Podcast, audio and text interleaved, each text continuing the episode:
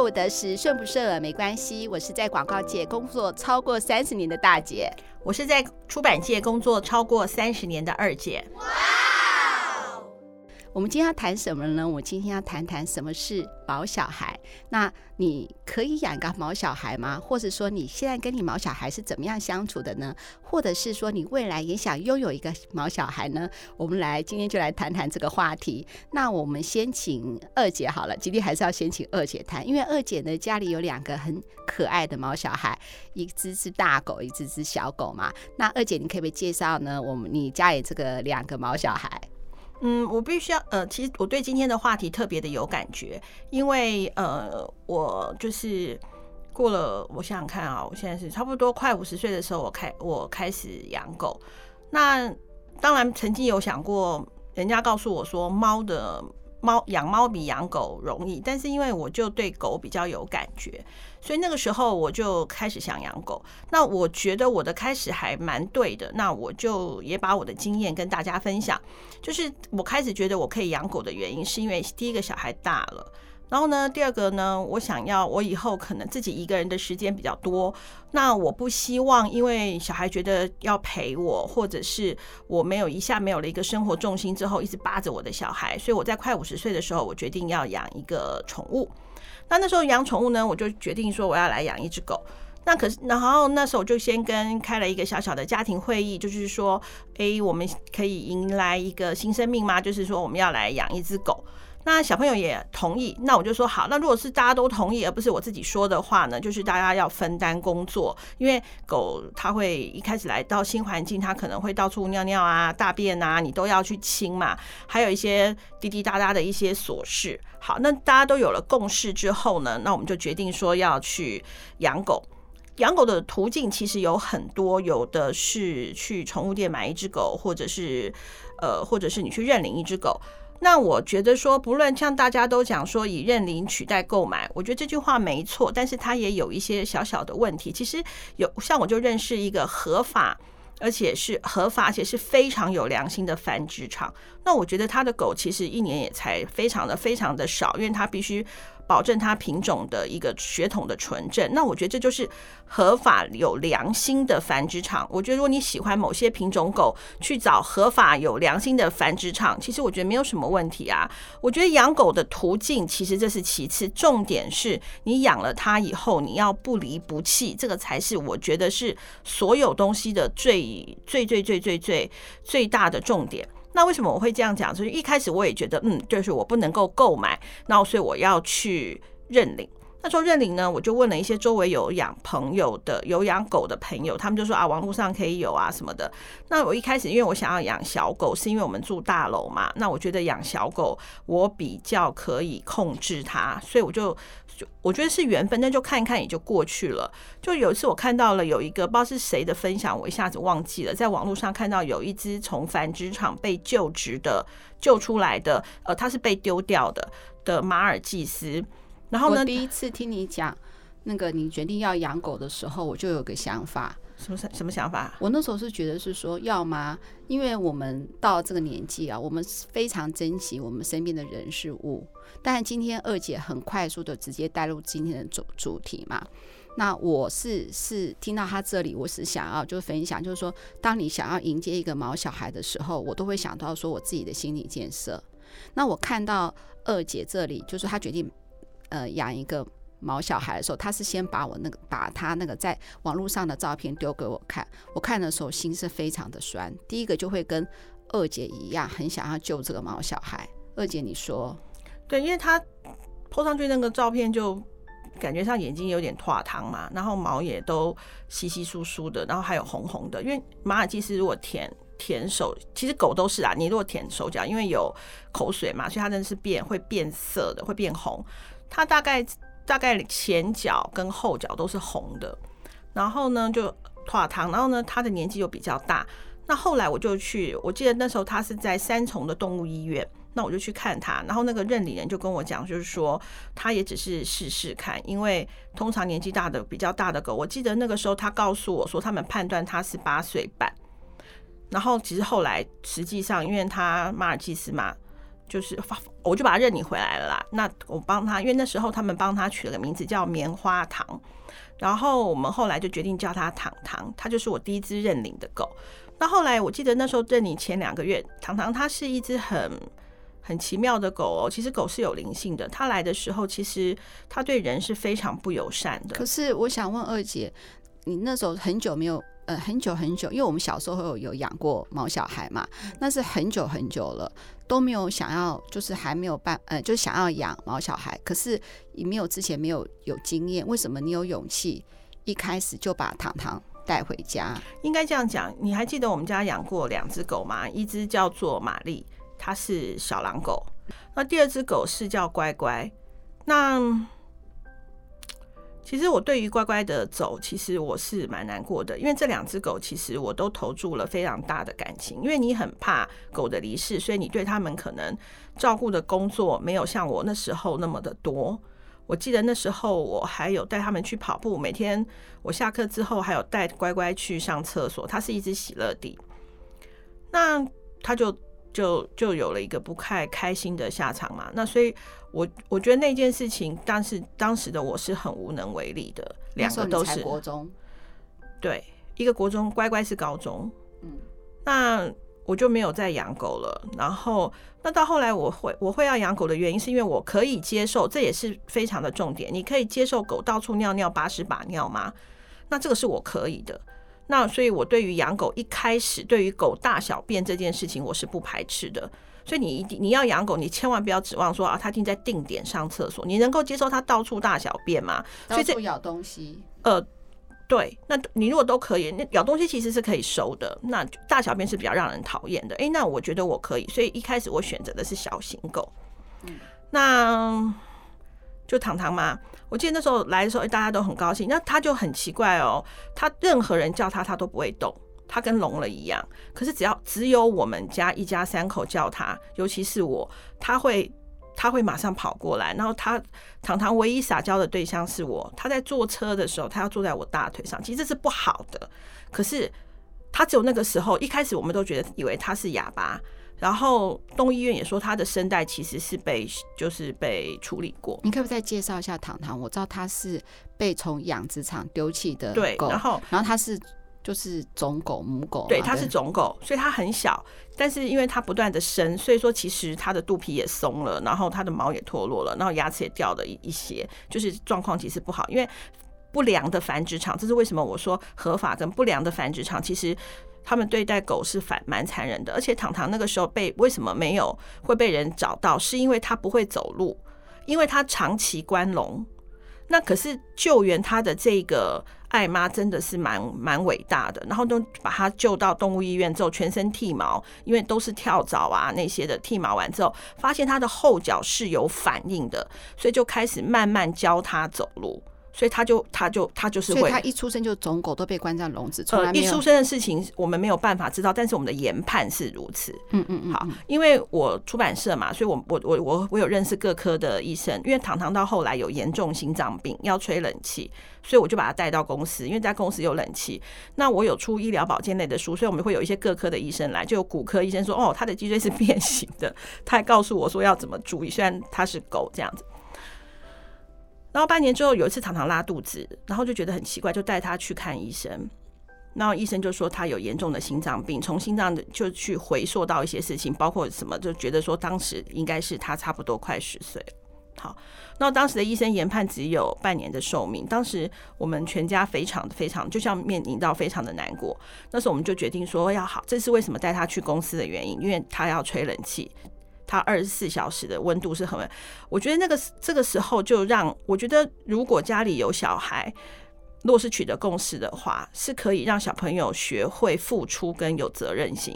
我记得那时候我们一家三口就开始配合，说为了要让他好好的过完他的余生，所以我们就开始会有配合，谁要做什么，谁要做什么啊，常常会这样子，所以我们可以怎么样去全全部的人去配合他，来让他的。最后一里路是很好的，而且我我有讲过，那个爱妈其实蛮伟蛮蛮了不起的。我现在还偶尔会，如果他在救到别的狗的时候，我偶尔会有一些捐款。就是当时糖糖发现他心脏病的时候，然后那个我通知那个爱妈，然后那个爱妈马上说，请你不要丢掉它，你可以把它还给我。为什么？因为狗狗的心脏病的费用，我必须要讲，这是要养毛小孩必须一定要面临的，因为这只狗会在你的。在他陪伴你的过程当中，他会生老，呃，可能生我们没有，他会生病，他会老，他会死。请你在他人生最后一里路的时候要善待他，而不是不要他。好伟大，他居然听到你跟他讲说，他怕我不要他，丢掉他。其实我讲到这后我会蛮难过的。然后呢，医生不是说他剩半年嘛？那个时候半年到八个月，因为他的心脏瓣膜基本上都已经毁损。这个是品种狗马尔济斯一定会有的病。所以你们如果其实养狗最最省钱的其实是米克斯，其他的品种狗都会有一些问题。然后呃，我们不是把它带公司吗？然后全家做一些很多的调整。就糖糖在我们家，您你看你都已经让他活了三年半，从他救他开始，对他活了三年半。其实心脏病到后来，我跟大家分享一下，其实他是非常花钱的，除了药钱之外，他要二十四小时的氧气。那那时候我们还去租氧气机，然后把笼子。那时候，呃，我儿子不是他是护理科嘛，怎怎么样把我他的原本的铁笼用那个珍珠板封起来，还要留缝，因为很热。然后呢，让他在有时候要在氧气机里头打气，让他够氧，因为他的他的血液的含氧量不够高。然后我们必须要开冷气。然后到后来把那个移到公移到我房间去，因为他二十四小时开冷气。他到后来已经要吃三次心脏病药了。所以他到后来就就走了嘛。哦，我记得那时候他走了之后，我们全家就非常的难过。然后我那一个月，我不敢进我的房间，因为进房间就会想到糖糖，想到他，然后就会有蛮难过的事情。然后呢，这边我来讲，我记得我那时候是差不多母亲节的时候。我我妹妹非常就二姐啦，哈，非常的难过，然后常常告诉我说糖糖不在了，然后她都不知道应该怎么办，而且只有糖糖，她的生命里只有我妹妹一个人，谁能够专注的爱我们呢？是先生吗？是孩子吗？他们都还可能有其他他们其他爱的人，对于我们的猫小孩来说，他只有我妹妹一个人，所以糖糖走的时候，她非常难过，心中的失落感。那种痛苦，我想跟我们失去亲人的感受是一样的。对啊，因为因为糖糖是五月十号走的，你们可以去查一下，那时候母亲节是五月十几号。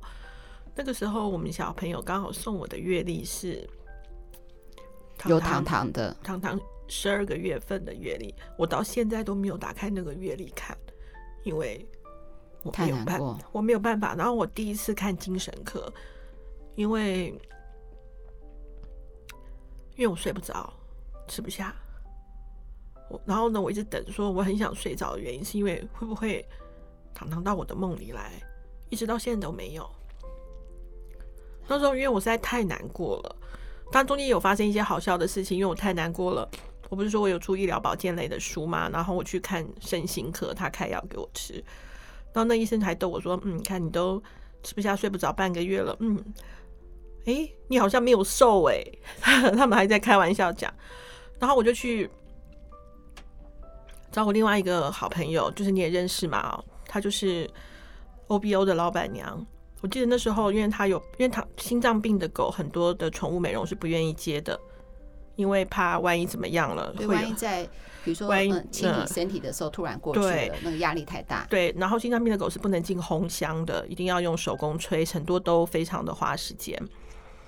然后 OBO 的老板娘就，我就问他说，因为他他本身虽然自己开宠物美容，但是他也有在救助一些狗，救助一些狗。那我想说，他每次，那我就问他说，你是怎么面对狗走的？我记得很清楚，他到现在还会拿这个笑话，他就跟我讲说，你知道树干哪里最硬吗？我那时候心里想说：“妈呀，我都难过的要死了，你还要问我脑筋急转弯？” 我觉得说这是什么时候啊？他就说：“不是啦，树干最硬的地方其实就是它破掉、它断裂的地方，重新再长，它是会最硬的。”他就觉得说：“我应该要继续要养一只狗，让这只狗幸福啊。”那时候因为实在太痛了，太难过了。然后后来当时他在他救了有一只狗，叫做他们当时帮他取的名，他是宠物美容退役下来的狗，他叫做他们帮他取了个名，他叫贵黑贵宾狗，他叫胆小鬼。那为什么宠物美容不要它呢？就是因为发现它的毛量太稀疏了，它腿太长，它的比例不好。然后呢，它动不动就缩在角落里头都不动，所以它才会有一个很不好听的名字叫胆小鬼。那个时候他就问我说：“那你要养胆小鬼吗？”因为它实在是不好看，你知道吗？然后呢，我我那时候就，可是呢，因为可是那时候他救了他之后，就发现说，他之所以都不动，缩在那里，其实他是生病了，他有自体免疫。蛋白不足，反正他就要吃一个很低剂量的类固醇，一个月的费用大概是八百块左右，药费八百到一千多这样子。他就问我说愿不愿意养，但是他也告诉我说他有生病。那个时候我就觉得说好啊，那因为实在太痛了，我就说好，那我我养这只狗，因为没有人要嘛，因为他有生病嘛，没有人要。而且那时候其实我那时候要去养它的时候，我还去查了说啊，贵宾狗的寿命很长。胆小鬼他那个时候是五岁，那他至少可以活十年。嗯，那这样十岁，我觉得应该是还好，不会马上面临到糖糖这个问题。然后我就把他要接回家。一个月后，糖糖走后，一个月后我要接胆小鬼回家。但是我不想叫他胆小鬼，我觉得为什么要叫这么难听的名字，而且这么有针对性的名字？那时候我们就把它改名字叫做丹丹。好。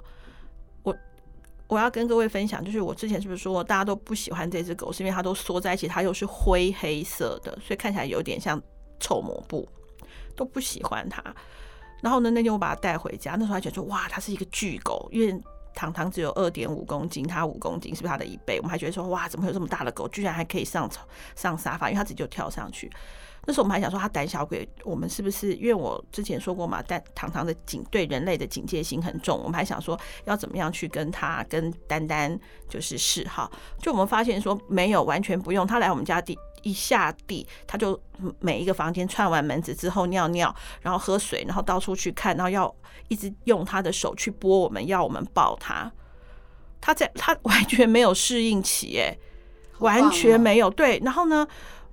然后他的药，当然中间他的身体有点小状况，有时候要他吃类固醇的药，有时候剂量比较高，比较低。那但是像这个时候，我们也帮他买了衣服，也带回去洗澡。嗯，如果我们我可以在脸书上分享说，他原本长得跟他到后来长得这样子。然后可是那时候又是快母亲节的时候，就是他来快一年，然后他去洗牙。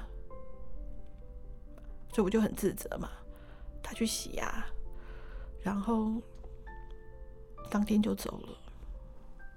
丹丹就来你们家一年，不到一年，不到一年以后有一也是母亲节，所以我记得我那时候就跟小孩讲说，以后你都不要过母亲节，我以后不要拜托，不要再帮我过母亲节了，因为太痛了。然后我那时候非常的自责，觉得说如果。我不要带他去洗牙就好了，不洗牙不就没事了吗？怎么会这样子？那我这里要解释一下，为什么洗牙就走？不是说狗不要洗牙，狗真的要洗牙。就是我不是讲过吗？丹丹他是就是也是不要的狗，然后那一家之前前面几首就是把他的声带给处理过了，但是他可能处理的方式非常的不好，所以。它的其实伤口都会有结缔组组织，所以丹丹的声带就有很大的结缔组织，所以导致说它的气管是变得比较窄小的。所以当时我们在喂丹丹吃饲料的时候，是先泡软给他吃的，因为他有一次很严重的呛到，我们差点没吓死，然后就没有事。所以从那次之后，他所有的饲料我们是先泡软之后给他吃的。然后就就都很开心，还带出去玩，你也跟他玩嘛。他非常非常的亲人，同事都很喜欢他。然后他去洗牙就走了。那时候就觉得怎么会这样子？洗牙，因为他会麻醉，麻醉的时候他突然对他的那个气管就粘塌陷嘛，塌陷，然后就就过世了，就过世了。那可是在我知道说在。丹丹跟你们就是在相处这一年来的时候，又来了一个新的新的伙伴毛小孩嘛？对，他叫他叫袜子，他现在也非常好。袜子是中秋节来的，就是单单是单单是快六月五月底来的嘛，所以说才两三个月，你家里才有了一只很可爱的大的毛小孩，突然又迎接第二只大的毛小孩，你可以告诉我。为什么会养袜子呢？其实这个其实也可以跟大家分享，就是袜子它是米克斯，然后呢，它二十五公斤，它很大，它的脚是白的，身体是黑的。那这个在很多的一些老长辈就认为他那个台有可能讲的不太好，就什么背卡得，意思就是他会带丧事回家。嗯，好。那可是我不太，第一个我不信这个，因为我是基督徒。第一个我不信，第二个啊，喜乐蒂不是也是四只脚白的吗？也没有人这样讲啊，所以我对于这个东西我并不信。然后呢，袜子它是一只非常需要爱的狗，它是 OBO 的老板娘让给我的。当时我也觉得很奇怪，说他怎么舍得养了七年？因为就是袜子小的时候去求救。其实狗对人其实是有戒心的，如果它是流浪狗的话，嗯，它去求救，然后。OBO 的老板娘救了他之后，他就一直帮他找主人，但是中间陆陆续续都被退养，因为它不是品种狗，它是米克斯。那我就有一个朋友，就是说有兴趣要养它，就他就把它准备，大家都很高兴，袜子终于要送出去了，有一个属于他的家了，而不是一直都在中途之家。然后呢，就他都已经说好了，就临时变卦。那临时变卦的时候，我觉得其实狗好像会知道，那我就对我朋友觉得很不好意思。再加上我儿子很喜欢大狗，那我们就说好吧，那我我们因为他都洗过澡，香喷喷，准备认领了。那我说那不然中秋节就来我们家玩玩玩看好了。那玩玩看完之后，我记得那一次大家出去玩玩五六天，对，玩五六日。然后礼拜一早上要把它送回去的时候，袜子不想下车。其实我那时候也蛮难过的。可是那时候我必须要再考量的就是它这么大的狗，然后再来就是我还有一另一只狗，一次养两只狗，我我可以吗？但是因为袜子它曾经被 OBO 老板娘养过，所以它非常服从任何的指令。你也认识认识袜子嘛？它其实比小狗还好带。然后所有的同事反而比较喜欢。袜子，然后袜子就来了嘛。然后呢，可是来的时候其实中间有点波折，就是我儿子不是过敏嘛，所以袜子来的时候，他其实过敏非常的严重，眼睛也肿了。然后呢，你就觉得他一天到晚在哭。那时候我就在想说，好，我就试两个礼拜，如果不行的话，可能就必须要。把袜子送回去嘛？他的过敏是眼睛、鼻子，所有的是那种严重过敏。是严重过敏的话，其实是会对对身体会造成非常非常大的影响，尤其是尤其是又是上呼吸道。然后我们就在想，哎，就没有想到他撑过了三个礼拜之后，他的过敏就可能就跟他取得了平衡。我们就养了袜子到现在。今年的中秋节，袜子在我们家就三岁了。你可以看到一只狗，连所有认识袜子的人都说袜子变了。第一个，他他非常的爱撒娇，他会用头去顶你，要你抱抱，然后，然后呢，他会跟你耍赖，他会很开心，他会跳，他会跳舞，然后他就会，他非常非常的聪明，然后他会知道哪里是他固定的位置，后座的右边是他固定的位置，他你如果坐他的位置，他是会用头叫你诶。要让开，然后如果都别人都不在，他自己坐我后座的话，他会整个躺摊平躺在那里的。就是他其实是毛小孩对，在我对我来讲，就是他我他就是用他的生命去爱他的主人，而且他只有你，所以我觉得你在养狗的时候啊，就是你你你你真的能够接受他只有你吗？他没有别人呢、如果你也不带他出去，他就跟坐牢一样。他等你回来，你可能也，你可能在划手机，你在看电视，你可能也没有理他。他一天二十四小时，他都在等你，他都在等你跟他在一起。那你能够承受这种全然的爱吗？如果可以，请你才要养狗。再来就是养狗其实蛮花钱的，像袜子，它因为太大只了，二十五公斤，所以它有吃关节定。好。因为之后我们可能是抱不动他的。再来一个袜子，因为我说过嘛，他从小他不是被救援的嘛，他在小时候是拉肚子拉三年哦，好不容易大便才成型，所以他有固定吃一个品牌的益生菌。你看哦，益生菌再加上关节定，然后呢，再加上呃，狗老了其实都会有核硬化的问题，就是眼睛的问题，所以它还有吃一个油，其他吃的保养品吃的比我还多。然后呢，它还有饲料，然后呢，你还要它如果袜子，其实我为什么我说台湾最适合养米克斯，就是米克斯其实它非常适应台湾潮湿闷热不变化的天气，它不会有任何的皮肤病或者是其他什么。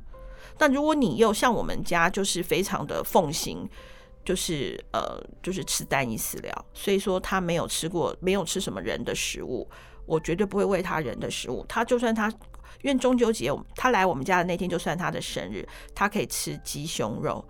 那为什么有些人会觉得说这样会不会很残忍？其实饲料的营养其实才是全方位的。那为什么不不给他吃好吃的呢？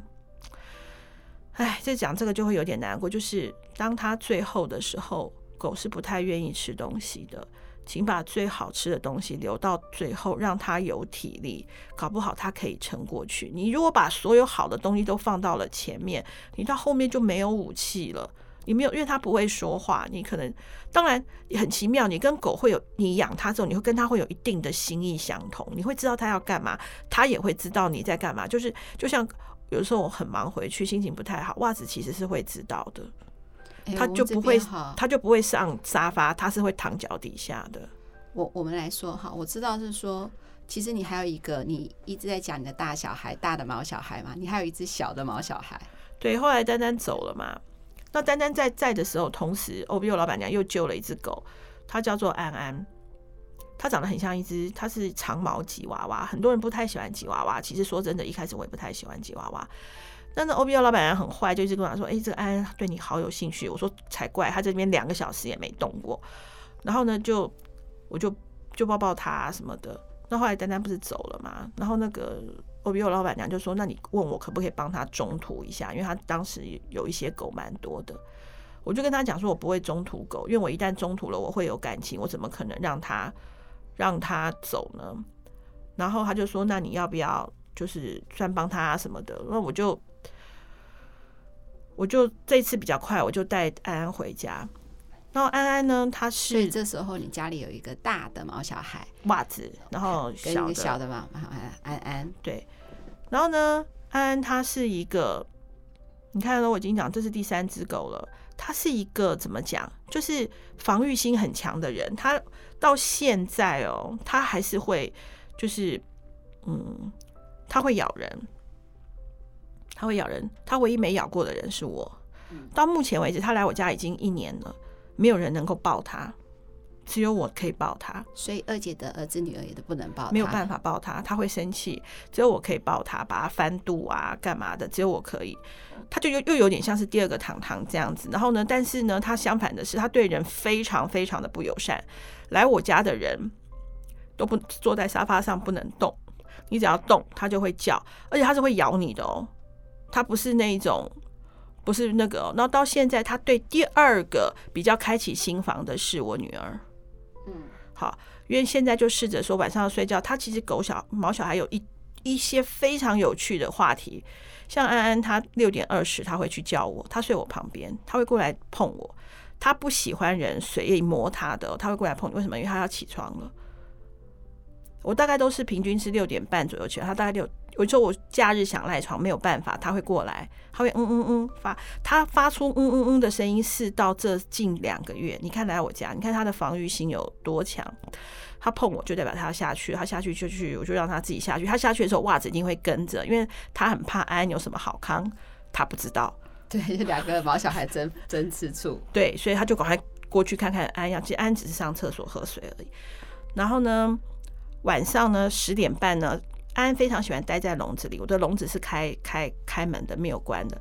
他一定会从笼子里头出来到你的脚旁边，然后发出嗯，他要干嘛？你可以睡觉了，因为他要睡觉了，因为他要睡觉了。那最近我又在追剧，所以我就不太想那么早睡。然后呢，他就会在旁边一直看着你，你就会很有压力。你你想说不能跟他眼神对到，但是没有，他会一直在那边瞧，等着让你跟他眼神对到之后，他会一直就是你怎么还不睡觉？你可以去睡觉啦。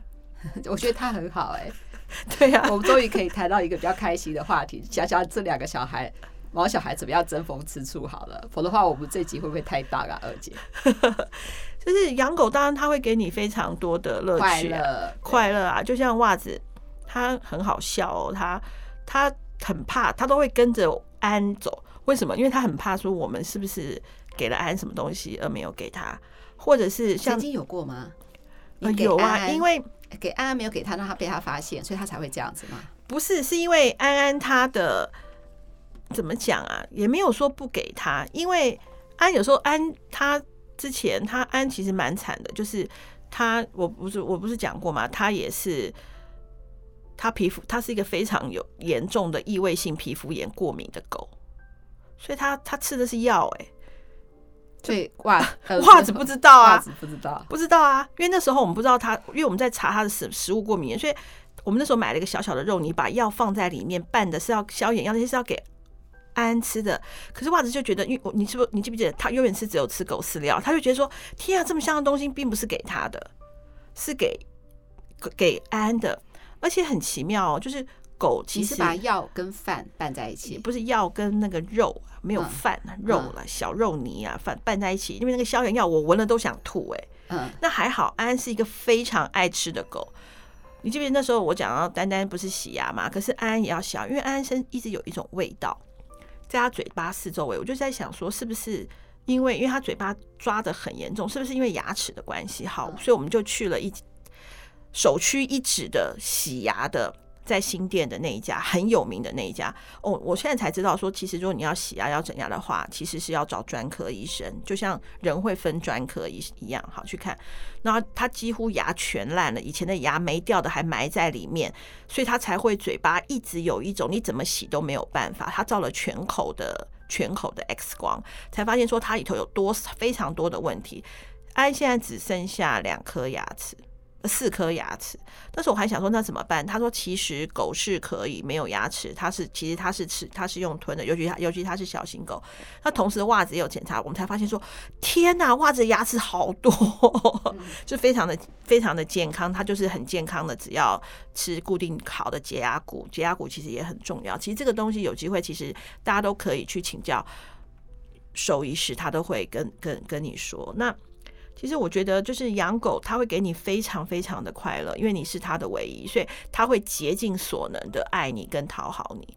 可是当它生病、它老了的时候，当它最后需要你的时候，它把它的黄金岁月都给了你，但所以请你要照顾它的最后。其实我我有时候因为我自己有养狗，所以说我就很关注狗的事情，所以你也知道，脸书它就会不断的推播，就看到第一个怎么会天哪，怎么会有这么多人不要狗？或者是去虐待狗，其实我看了都好难过。那或者是狗狗走失了，大家怎么去帮忙这些狗？其实台湾真的是有很多很有爱心的，但是台湾也有很多变态的人，怎么有办法这样虐待狗？我必须要讲啊，我讲当然这是不太对啊。比方说你是海鲜啊、鱼啊，它没有鲜血，你可能还看不到。狗或者是猫，它其实是有，你是会看到血的，你怎么有办法？这样子去，还有什么用热熔胶去弄在狗身上？我觉得那些都好变态哦！什么把虐待猫啊什么的。有一次，我一个朋友他们在救一只猫，在不知道是哪新竹哪一个的公，就是公就是厕厕所里面公厕里面，你知道那个猫的爪子都被拔掉了耶！我心想说，这个人是神经病吧？然后当他们就赶快去救援。然后看是怎么怎么怎么后续，这是很久以前的。我就觉得台湾有很多很有爱心的人，但是真的是变态的人真的也不少，而且虐待动物，而且都觉得很那个没关系。然后还有就是，比方说你养它到十十一岁了，你觉得它老了，它开始有一些状况了，就把它收丢收容所了。我也不太懂哎，它跟着你这么久了，然后你就不要它了，那你也觉得没什么关系？我觉得。我觉得毛小孩就是我们家人，请你会遗弃你会遗弃你的家人吗？我觉得这个部分，请大家要接受一个孩一个家人的时候要想清楚，否则的话，你可以像我这样子，什么意思呢？就是说，你看哦，大家都喜欢毛小孩，我喜欢毛小孩的时候，我自己大姐自己还没准备好，我会去，你知道吗？我家对，我会去二姐的家里，然后呢，跟那些毛小孩玩。好，或者或者他们家那只安安嘛，可以看着我不叫，我就很自傲的跟大家大家爱现。好，因为你知道吗？我就把他说真的啦，为什么安安看到我不叫？那只小咖啡，因为我尊重它是一个，他是一个这这个家的一个主人，对啊，安就很高兴啊。对啊，就是就是把他当做我的家人就对了啦。好，那如果说你决定，我很真的很爱毛小孩，我希望他成为我的家人，就可以听听二姐的，她刚才分享的，跟大家分享的，呃，那个他自己跟毛小孩相处的经验。那还有一个就是说呢，刚才虽然是呃。二姐一开始就有讲嘛，就是我们不要去购买嘛，哈，用领养代替购买嘛。目前二姐合法的买，合法的买。那如果说是领养代替购买，哈，叫假设我们购买，就是说一定要去合法的买嘛。领养，那因为目前二姐的所有的毛孩毛小孩都是领养的嘛，对不对？对，在领养上面，你觉得有什么要注意的呢？我觉得就是第一个，你有没有办法承担他的所有费用？生老病死，对他的费用呢？你我我讲那我讲那个啊，就是他走了，你也要火化，也有费用啊，嗯，对不对？我我我讲句那个，然后他生病了，他没有健保哦，你愿意，你可以承担吗？对啊，还有一个东西就是狗都要梳理嘛，那你有办法？你有办法去做这样子的一些事情吗？就像我们年纪大了，我们要吃一些保养品，狗也需要，你可以吗？然后还有一个就是你的家人支持吗？因为你如果当毛小孩生病的时候，你只有一个人的时候，你在孤军奋战的时候，其实你是会很孤立无援，到后来就会觉得就会狠心。可是当你的狠心，你就是断了他的生路。就像糖糖跟安糖糖，他被丢在路上的，其实就是要让他死吗？宠物狗根本是没有谋生能力的啊，对啊，那糖糖为什么那时候没有被车压死？因为其他的为什么被车压死？所以那些爱妈才会赶快去救。为什么？因为糖糖不会走，他不会走啊！你知道他他他被领养到说不到两公斤哎、你知道他都身基本上就是一个皮跟骨头，就是你就是要让它死嘛。所以就是说，你当我们不要你的狗的时候。当然，我不我很不能够理解这件事情了。就是说，请你一定要想清楚，这个陪陪伴你十年，每天要花你三四千块，甚至更多。当然，三四千块是我的一个统计略算，可能并不需要那么多。就是你有办法吗？不离不弃，他要你陪你，每天要花一点点的时间跟他独处，你有办法吗？如果你都没有办法，那我真的建议就是你先去不要养诶。你可以捐款啊，关心啊，或者是去当志工，因为有很多收容所是缺志工的。你去志工那边当志工，你也一样可以接触到很多可爱的毛小孩。你真的要把他带回家，就像大姐讲的，他就是你家人了。请你不要因为任何的关系不要他。我希望大家能够听听到，就是这集我跟大姐跟二姐对很多想要接近毛小孩，或是想要找一位毛小孩当做你家人，可以当做当做一个很好的参考。因为呢，陪着陪我们一定可以陪这个毛小孩过完他的一生。真的，那你就是你准备好了吗？好，如果你对今天的节目很有感觉的话，就是二姐是这做这集最开心的目的了。因为呢，她想呼吁很多人，想鼓励大家。好，嗯、呃，那当然就是拥有一个毛小孩，但是拥有毛小孩的同时，别忘了他就是你的家人，对不对？嗯、二姐是，所以我很希望，就是如果你听完以后，就算你对我的内容觉得不是那么的有趣，但是也请你分享。就是我希望大家更能够。就是养它，就不要离弃它。对，那记得给我们五颗星的评价哦，谢谢，谢谢。哎，我有点哽咽。